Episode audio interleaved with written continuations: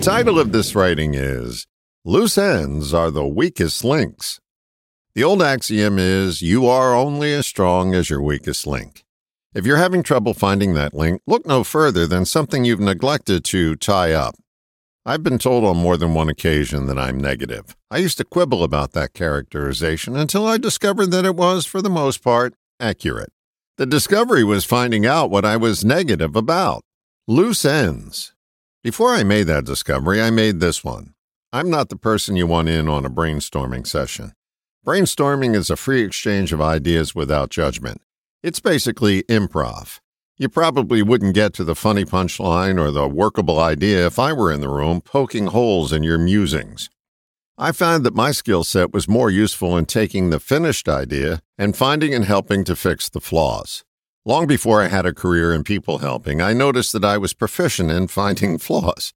I'm sure it's a trait I was conditioned into.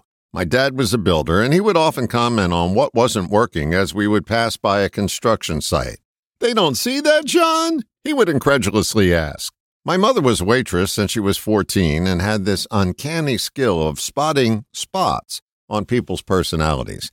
One day I went to work with her and remember her saying, See that guy over there, Johnny? He's bad news. She said that after seeing him for the first time and never interacting with him. He was arrested for arson months later. So am I cursed or blessed with finding flaws? I see them everywhere and in everyone, but not usually in myself. I'm not as quick on the uptake when it comes to me. I don't think I'm alone amongst fellow flaw finders in lacking that insight. But enough about my flaws. Let's talk about my discovery. Loose ends being the weakest link. Spotting the flaw is easy for me. Finding the loose ends that lead to the flaw takes a bit more work. Again, I'll quote my old neighbor Ed, who was a pilot and air traffic controller. He said that 99% of aircraft accidents were due to pilot error. No need to check the reserve tank. I filled that up last week.